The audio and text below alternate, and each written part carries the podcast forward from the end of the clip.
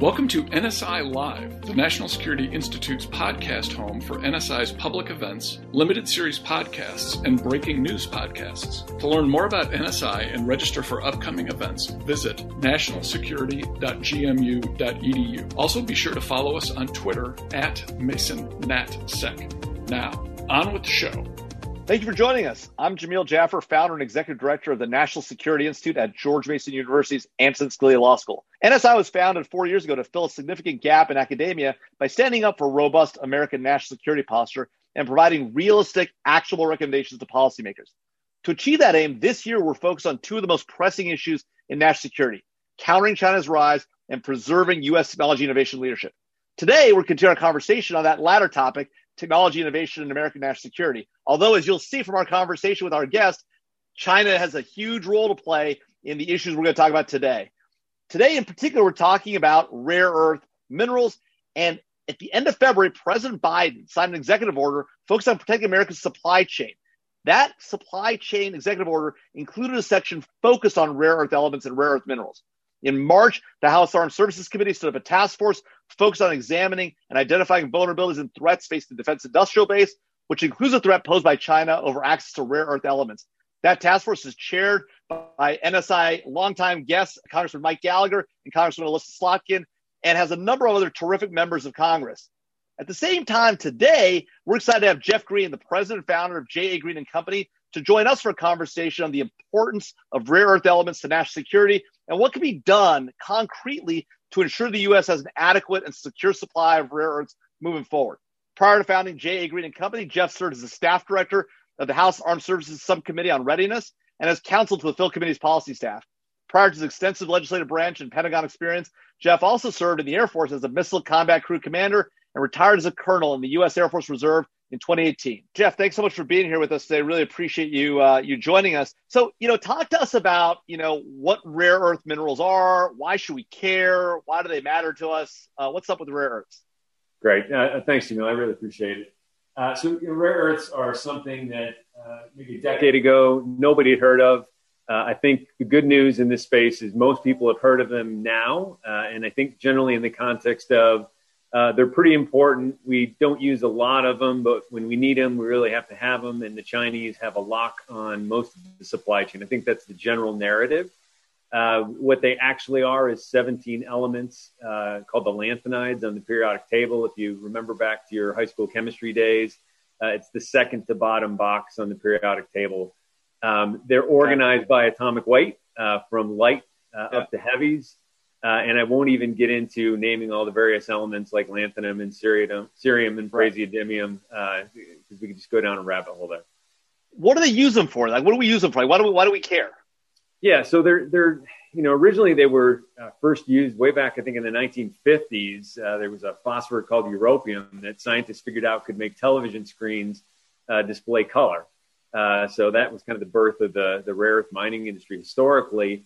Uh, and today, uh, they are prevalent in our economy. I think the iPhone uh, will have eight individual rare earth elements within it. Um, all okay. sorts of uh, consumer electronic applications, uh, phosphors they use for catalysts in the fuel industry, polishing agents. Um, but maybe most critical to your audience is their, their critical applications in national security. Uh, I like to say that the rare earths, whether we're talking about uh, rare earth magnets, metals, or alloys, it's probably harder to find a defense system that doesn't have them uh, than okay. it is to, to, find one that does. But here's the thing, Jeff. I mean, as I understand it, you know, we've we used to have a lock on rare earths. We used to be the primary producer, um, you know, up through the 80s, maybe even the early 90s. Like, what what happened? How did how did China get the jump on us, and how far behind are we as a nation in terms of uh, being independent of China when it comes to rare earth uh, uh, minerals? Yeah, so I think you're referring to uh, the the once uh, almost global dominance of the Mountain Pass mine in California, uh, known as Molycorp way back when, now being reborn as MP uh, Materials. Yeah, they just went through a SPAC, didn't they? One of these uh, big IPO transactions. They did a very very yeah. successful SPAC yeah. Uh, after a, a very painful bankruptcy of their predecessor, and we talk a little bit about that. But you know, I think to answer your question, pretty simply, the demand for rare earths has rapidly incre- increased. Yeah. Uh, there's been a significant increase in the use of things called uh, rare earth magnets or neodymium iron boron magnets, uh, a magnet technology that was generated, you know, 30 or 40 or developed 30 or 40 years ago, uh, and now is prevalent in everything. And as we get into electrification of motors, um, you know, wind turbines, all these high tech applications that require actuator motors, uh, you're seeing a huge growth in the demand for these materials. At the same time, you've got tightening environmental regulations uh, in many parts right. of the U.S. Uh, and very lax mining standards in places like China. China has a, a real um, advantage as far as it comes to rare earths simply in the ground. So plenty of rare earths in the ground, lax environmental standards, low uh, labor uh, standards and all of a sudden you've got a global competitiveness issue where the Chinese can just uh, simply outperform yeah. the former U.S. market. Yeah, and and so is is the issue uh, here one of environmental regulations? Is that one of the challenges? Is it is it just they can just do it a lot cheaper and just ship it a lot further? Um, as I understand, rare earths are not actually that rare, right? They they exist in a lot of places. They're just hard to get at. They're hard to refine, and um, and there may be sort of legal and, and other challenges, economic challenges. Is that is that about right? Yeah, I think I think the answer isn't really simple. I think it's a number of those things. So certainly, environmental regulations, labor costs uh, are a huge driver in this. Um, technology and the technological know-how and how to do this is also a key thing. I mean, you know, certainly from where you sit uh, in an academic institution, right? We just don't invest in developing rare earth scientists, or mm-hmm. haven't over the last 20 years, uh, where the Chinese become the global leader uh, in the technology. I mean, I think it's very difficult these days to get back into the rare earth business without uh, the technological assistance of the Chinese. They just have such a a lock on so many steps of the, the supply chain, but workforce right. is, is a huge one, and it's actually one that isn't talked about very much. Interesting. So you know the um, uh, the the Trump administration did a lot of work on rare earths, and they had a lot of uh, active efforts. Uh, the Department of Defense uh, and and other entities within the government. Uh, but now the Biden administration uh, came out with an EO on on rare earths. what does the EO do? is is it is it going to be effective? Um, what what's going to come next in your mind out of the Biden administration if you were a betting man? Yeah, so I think uh, to put it in just a, a touch broader context, I mean, I think yeah. the evolution and the awareness around this issue all leads up to the answer to your question, which is what's okay. next. So if you go back, you know, six or seven years, uh, the Obama administration actually had a policy that said rare earths aren't uh, critical to national security. They are not, uh, which seems just stunning when you fast forward, you know, uh, five or ten years. Uh, but right. that was based on the fact that DoD wasn't a large consumer of the materials. You could buy them on the market, and there hadn't been any disruption to DoD. The Trump people uh, turned that on its head. They said they are critical to national security. You saw people like Undersecretary of Defense uh, for Acquisition and Sustainment, Ellen Lord, very aggressively talk about it for four years. We have to break the Chinese right. lock on rare earths. They are critical in the supply chain. Numerous executive orders in the last administration. 13806 is probably the biggest one. That was a a very deep dive into the industrial base with a bunch of recommendations, uh, including five presidential determinations or pieces of paper signed by the president saying, hey, we need to invest in these five steps of the rare earth supply chain. Right. What we've seen with the Biden administration, and I think is, is a great credit to them, uh, it wasn't a reverse to the previous Democratic administration. It was an advance to the next step of this process okay. where they actually, com- you know, in my view, they combined a series of interesting uh, supply chain problems, whether that was pharmaceuticals or semiconductors or PPE, uh, but also critical minerals and specifically right. rare earths. So they're taking 100 days, uh, starting in February. I think February 24th is the date of the executive order. They're going to review this through Commerce, um, DOE, Department of Defense, HHS, and in my view, essentially validate what the prior administration did, identify actionable next steps, and ask for recommendations yeah. to inform this over the next few years. Uh, so, what's next? You know, we're going to see. I think the first thing will be a, a revalidation of that statement: rare earths are critical to national security, uh, yeah. and then hopefully we get into investment, trade measures, environmental, you know, potentially environmental uh, changes to help the mining industry do it in a productive and safe way. Right. Um, but there's a lot that's going to happen in the next two to three years on this issue. So it's your sense that the Biden administration will sort of uh, continue the view of the Trump administration that, that these are critical national security um, and and will sort of double down on the effort to really try and build a domestic supply chain as we've learned from uh, the history over just the last year. um, with PPE and the like from China in the context of COVID, right? We recognize now that supply chains are, are a critical issue. And in this area where there's national security application, it's your sense the Biden administration will continue down that road. Is that, is that a fair, fair assumption? Yeah, well, you know, Jamil, I do I do a lot of politics uh, for my day job as well, so I'm careful about how I frame this. Right. Uh, so I won't say that the Biden administration will do the same thing as the Trump administration. I, I think what Fair the enough. Biden people will do is is stick to their Build Back Better uh, campaign Right. promise, and it, it's fortunate in our view that that parallels kind of the same view that the Trump folks had on Right. this. So I think the Biden folks will Yeah. move this forward. Uh, I think mining regulation is a potential area where they'll differ. Uh, there's the politics between Republican and. Democratic administrations are, are different. Right. Um, but the acknowledge two two major acknowledgments uh, uh, by this administration and the last, and they're very different from when I first started looking at this over a decade ago. Yeah. Back when I first looked at rare earths in the 2008-9 timeframe, you couldn't mention the word China and you know describe them as near peer competitor, as a threat, uh, you know, as, as an adversary. That's all changed now politically, and I think that Right. opens the floodgate for real policy reform in this area because you have to acknowledge the national security threat associated with the supply chain dominance. So we're seeing that in rare earths and across a number of other supply chains as well. Makes sense. So, um, so you know, obviously you, you're you're sitting there with the Capitol in the background. Um, you know, uh, there's also been a lot of motion, you know, effort up on up on the Hill. Uh, we've seen a number of bills introduced, a lot of action in the NDAA.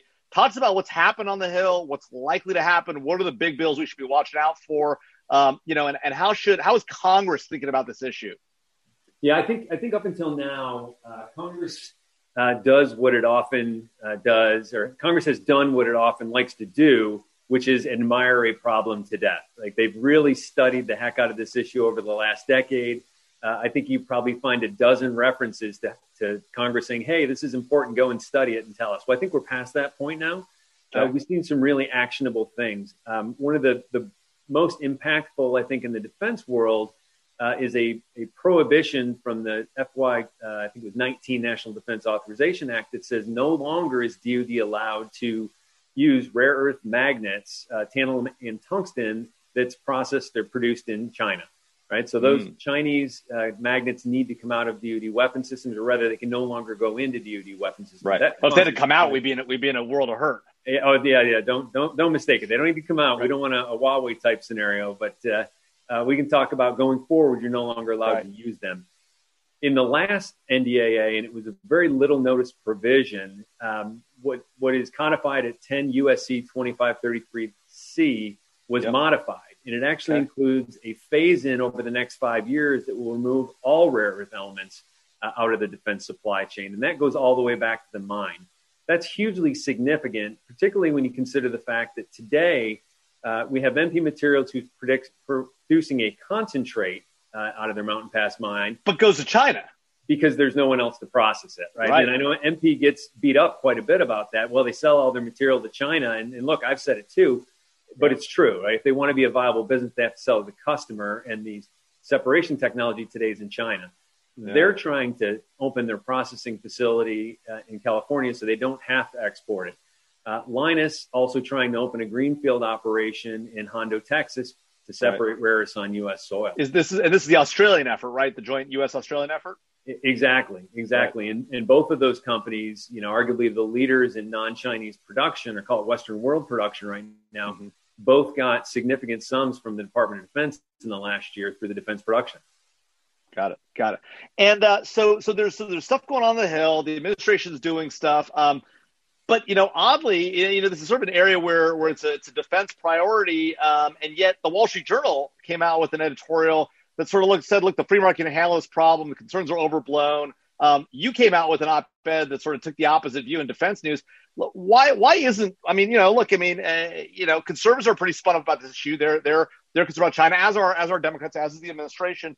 Um, why is the journal? Um, why does the journal think that this is a uh, a free market solved problem? It looks like the free market has resulted in China having dominance. What what what has the journal got wrong? Um, and if, and if you were doing this, what would you what would you correct in their op-ed? Yeah, no, and, and I'm glad you brought that up because uh, I've written a lot on this issue. Never have I had such a response as when I decided to try to take on the journal's editorial board because, frankly, I thought they got it wrong. Yeah, Uh, I mean they're really smart. I mean, listen, the Wall Street Journal. I mean, they, and economics, they know this stuff, right? So it's it's it's it's unusual that I that I'd sort of share your view, but I do share your view. But tell me what you think they got wrong.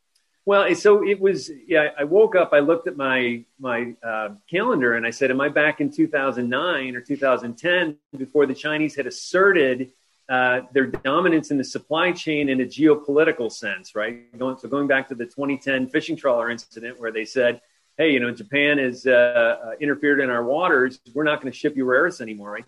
That to me is the signal that took it out of the free market space. Right. Right. We're going to use it as a national security sort of cudgel it, it, to, to, say it mildly, right? And that kind of woke up the world and, and, folks like me looking at this saying, hey, they really have a lock here. If they choose to assert it, that could be very dangerous for national security. And what I think the journal did is they returned to that view with some of the, the arguments that we'd seen over many years. Oh, well, there's lots of rare earths in the marketplace. You know, China's production is on the dec- decline, so other producers are rising. So the market's doing what the market will do and it's going to sort it all out. But when you peel back the onion a layer, mm-hmm. you know, look at that first argument. Well, China's production is on the decline. Well, sure, uh, they may be separating fewer rare earth oxides because companies like Lynas and MP are getting into the game, but they're actually slated to be a net importer of materials. But that's not the scariest part. The part that I really uh, am troubled by is the journal ignores the fact that they can produce less rare earth oxides and view that as a win. But when you look at the supply chain, and China has almost a 100% lock on the production of rare earth metal and a huge production advantage in rare earth alloys and the vast majority of rare earth magnet production, you start to say, well, wait a minute, this isn't such a great story because yeah. you have to go through each step of those uh, each of those steps on the supply chain to actually get a product into the hand of the consumer or the Department of Defense. Yeah. So, you know, relying on the free market when the free market isn't working uh, by the rules of the free market, that's the problem. Uh, yeah. if you look at the WTO case uh, that the Obama administration filed, right, we adamantly opposed that. And you'd say, well, you know, you were a former GOP staffer. How could you oppose action by the WTO? And, the answer was because we looked at it and knew that it gave the Chinese what they wanted, which was an excuse if they lost that case and they were brought to the uh, WTO accused of withholding rares from the market in violation uh, of trade rules. Mm-hmm. They, they, lost the case, and sure enough, rares flooded the market. Uh, we know what happens from our basic economics. The pricing goes down, and at that time, it really depressed the prices. It challenged our sole domestic producer in Molycorp, and lo and behold, they went and pushed them out. So, yeah. So yeah. it's just a just a tragic result because you're not looking at you know, and I, I put it in my op-ed. Even Adam Smith said in matters of Adam Smith, not the chairman of the HASC, uh, right? Uh, but Sorry, the, yeah. the, author of the Wealth of Nations, right? Uh, even even you know the father of free trade said, look, you know, in matters of national security, uh, all these rules don't apply, and that's where I think the yeah. journal missed it. Yeah. So you mentioned Jeff. You know, you were you were a former House Armed Services Committee staffer. If you if you were back up on the hill and your boss said, "Hey Jeff, you know what can I do? What's the one or two things I can do tomorrow or get through Congress um, and get to the president's desk uh, that the president would sign? What can I do to be most effective um, to help address what I see, you know, as a critical issue? What would you tell your boss if, if you were up on the hill advising a member today? Yeah, and and it, when I was there 15 years ago, my answer would have been very different because the issue has advanced so far. Okay. One of the challenges is, is you you know, and the folks at the National Security Institute know, uh, Congress is really difficult to operate in when you get outside of your specific lane. And, and the challenge, yeah. I think, with really solving this problem is, and this is where I think DoD was initially reluctant to address it. It's not just a defense issue; it's a broader economic security issue, right? So, with defense yeah. being such a small consumer of rare earths, if you really want to solve it, you've got to come up with the economic incentives to really make this market flourish in the commercial market.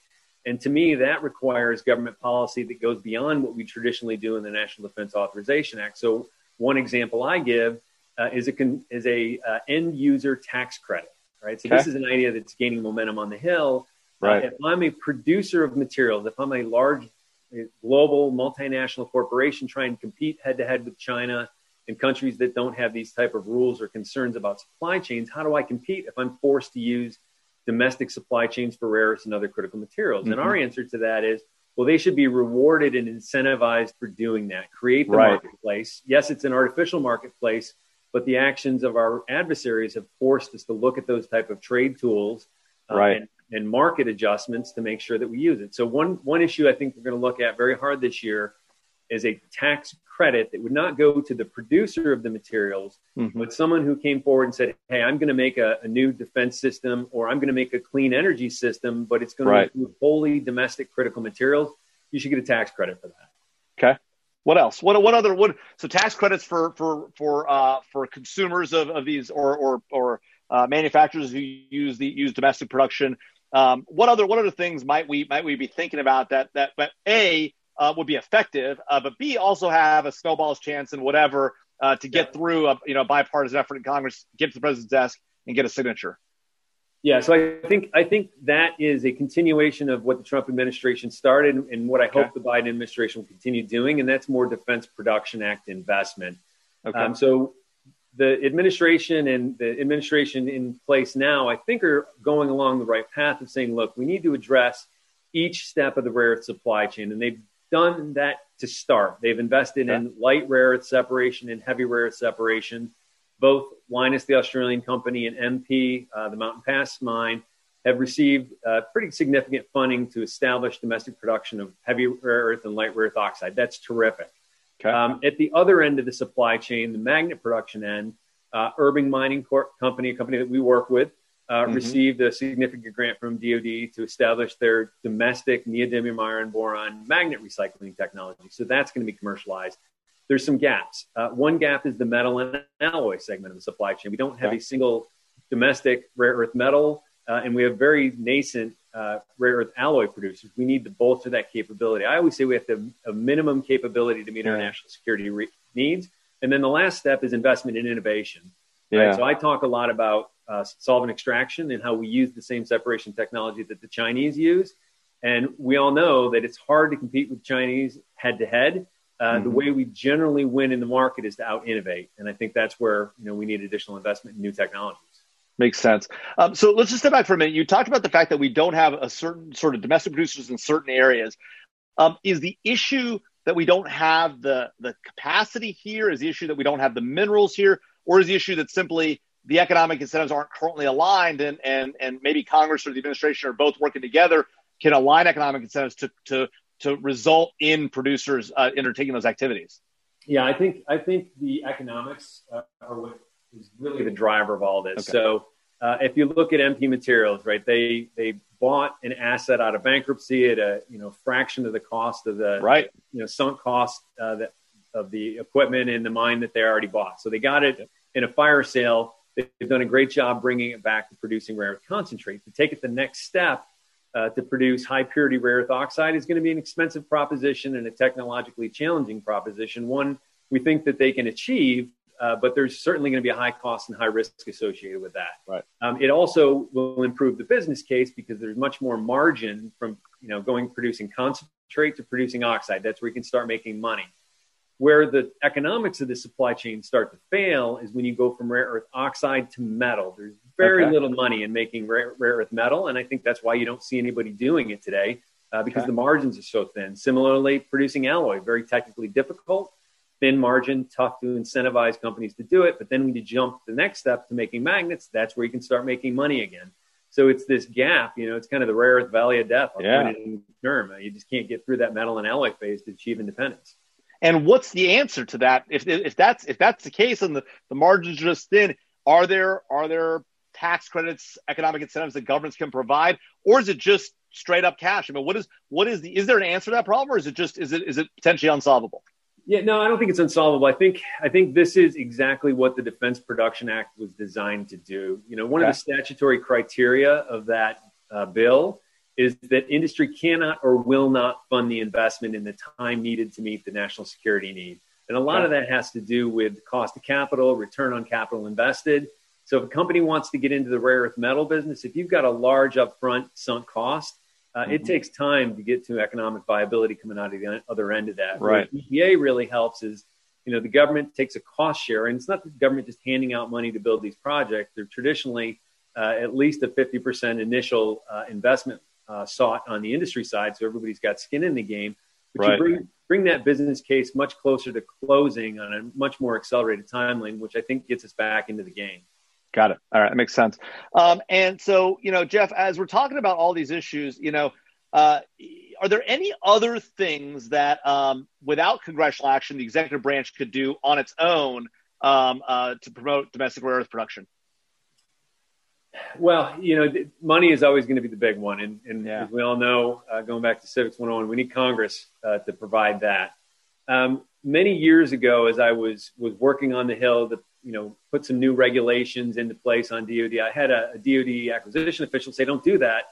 We, as the executive branch, have the ability. To, we can't write statute, but we can write regulation all day long. So, mm-hmm. you know, the department I thought uh, has done a great job of taking the ban on the purchase of Chinese rare earth magnets. And when the regulation was written, it was actually written very strictly, you know, maybe okay. more so than was in the statute. And I thought that was a real indication that the administration believed in the policy and wanted to put some real teeth in it. So the administration has a lot of autonomy uh, in requiring the use of domestic supply chains, requiring domestic rare earths. Uh, you know, they can work that into the contracting process, um, which incentivizes end users to buy uh, domestic rare earths, domestic supply chains, uh, and support them. Uh, because ultimately, as we know in this town, money talks, right? So it's the economic incentive to get the consumers of those rare earths using them, I think is going to push us over the top. So I keep going back to that tax credit thing as a way that, you know, the prime contractors who don't want to be bothered with this, all of a sudden, right. if Congress gives them a credit and a financial incentive to do it, I think you'll see behavioral right. change very quickly. Makes sense. So, look, we're obviously really focused on the supply chain issue, uh, but not just in rare earths, but across the board. And there's a lot of talk about onshoring and and and, and reshoring and ally shoring. Um, what are there any other things we should be thinking about? We're talking about rare earths specifically. Um, areas we should be looking at, um, things that we haven't talked about yet uh, that'd be important for members of Congress, their staffs, people in the national security community to know or be thinking about uh, as we try to address what is clearly uh, a critical national and economic security issue for us. So I, I, think I think rare earths are a great example for the broader supply chain security issue.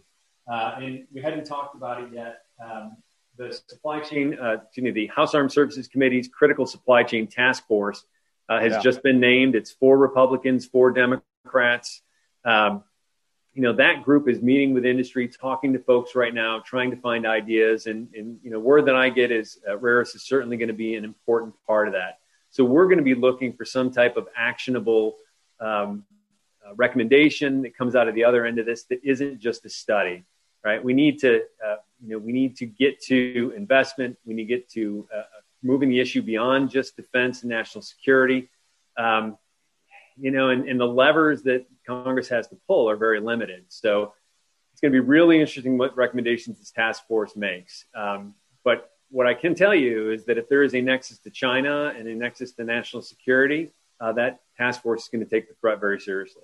Yeah, no, and it's it's a, it's a great group of folks. You know, folks like uh, Congressman Mike Gallagher, my former office mate at uh, the Senate Foreign Relations Committee, uh, Congressman Mike Waltz, who actually is going to be on with us uh, for uh, NatSec Nightcap here in a few weeks. Uh, Chrissy Houlahan and Elissa Slotkin, both of whom Congresswoman, uh, Congresswoman, uh, both of whom have been on uh, NSI events. So just a great, it's a great task force. Not to mention Mikie Sherrill, and I mean, what a what a great crew, and and and, and a crew's committed really uh, to this issue of protecting American national security. So I think we're looking forward to good recommendations coming out of that out of that group, and I think we'll be working with those members to give them our thoughts. So. so Jeff, listen, thanks for being here with us today. Really, really great to have this conversation with you, and really uh, important uh, leadership that you're engaged in um, on highlighting this issue for members of Congress and, and helping our way forward on what is no question in my mind uh, a critical national security and economic security issue for us.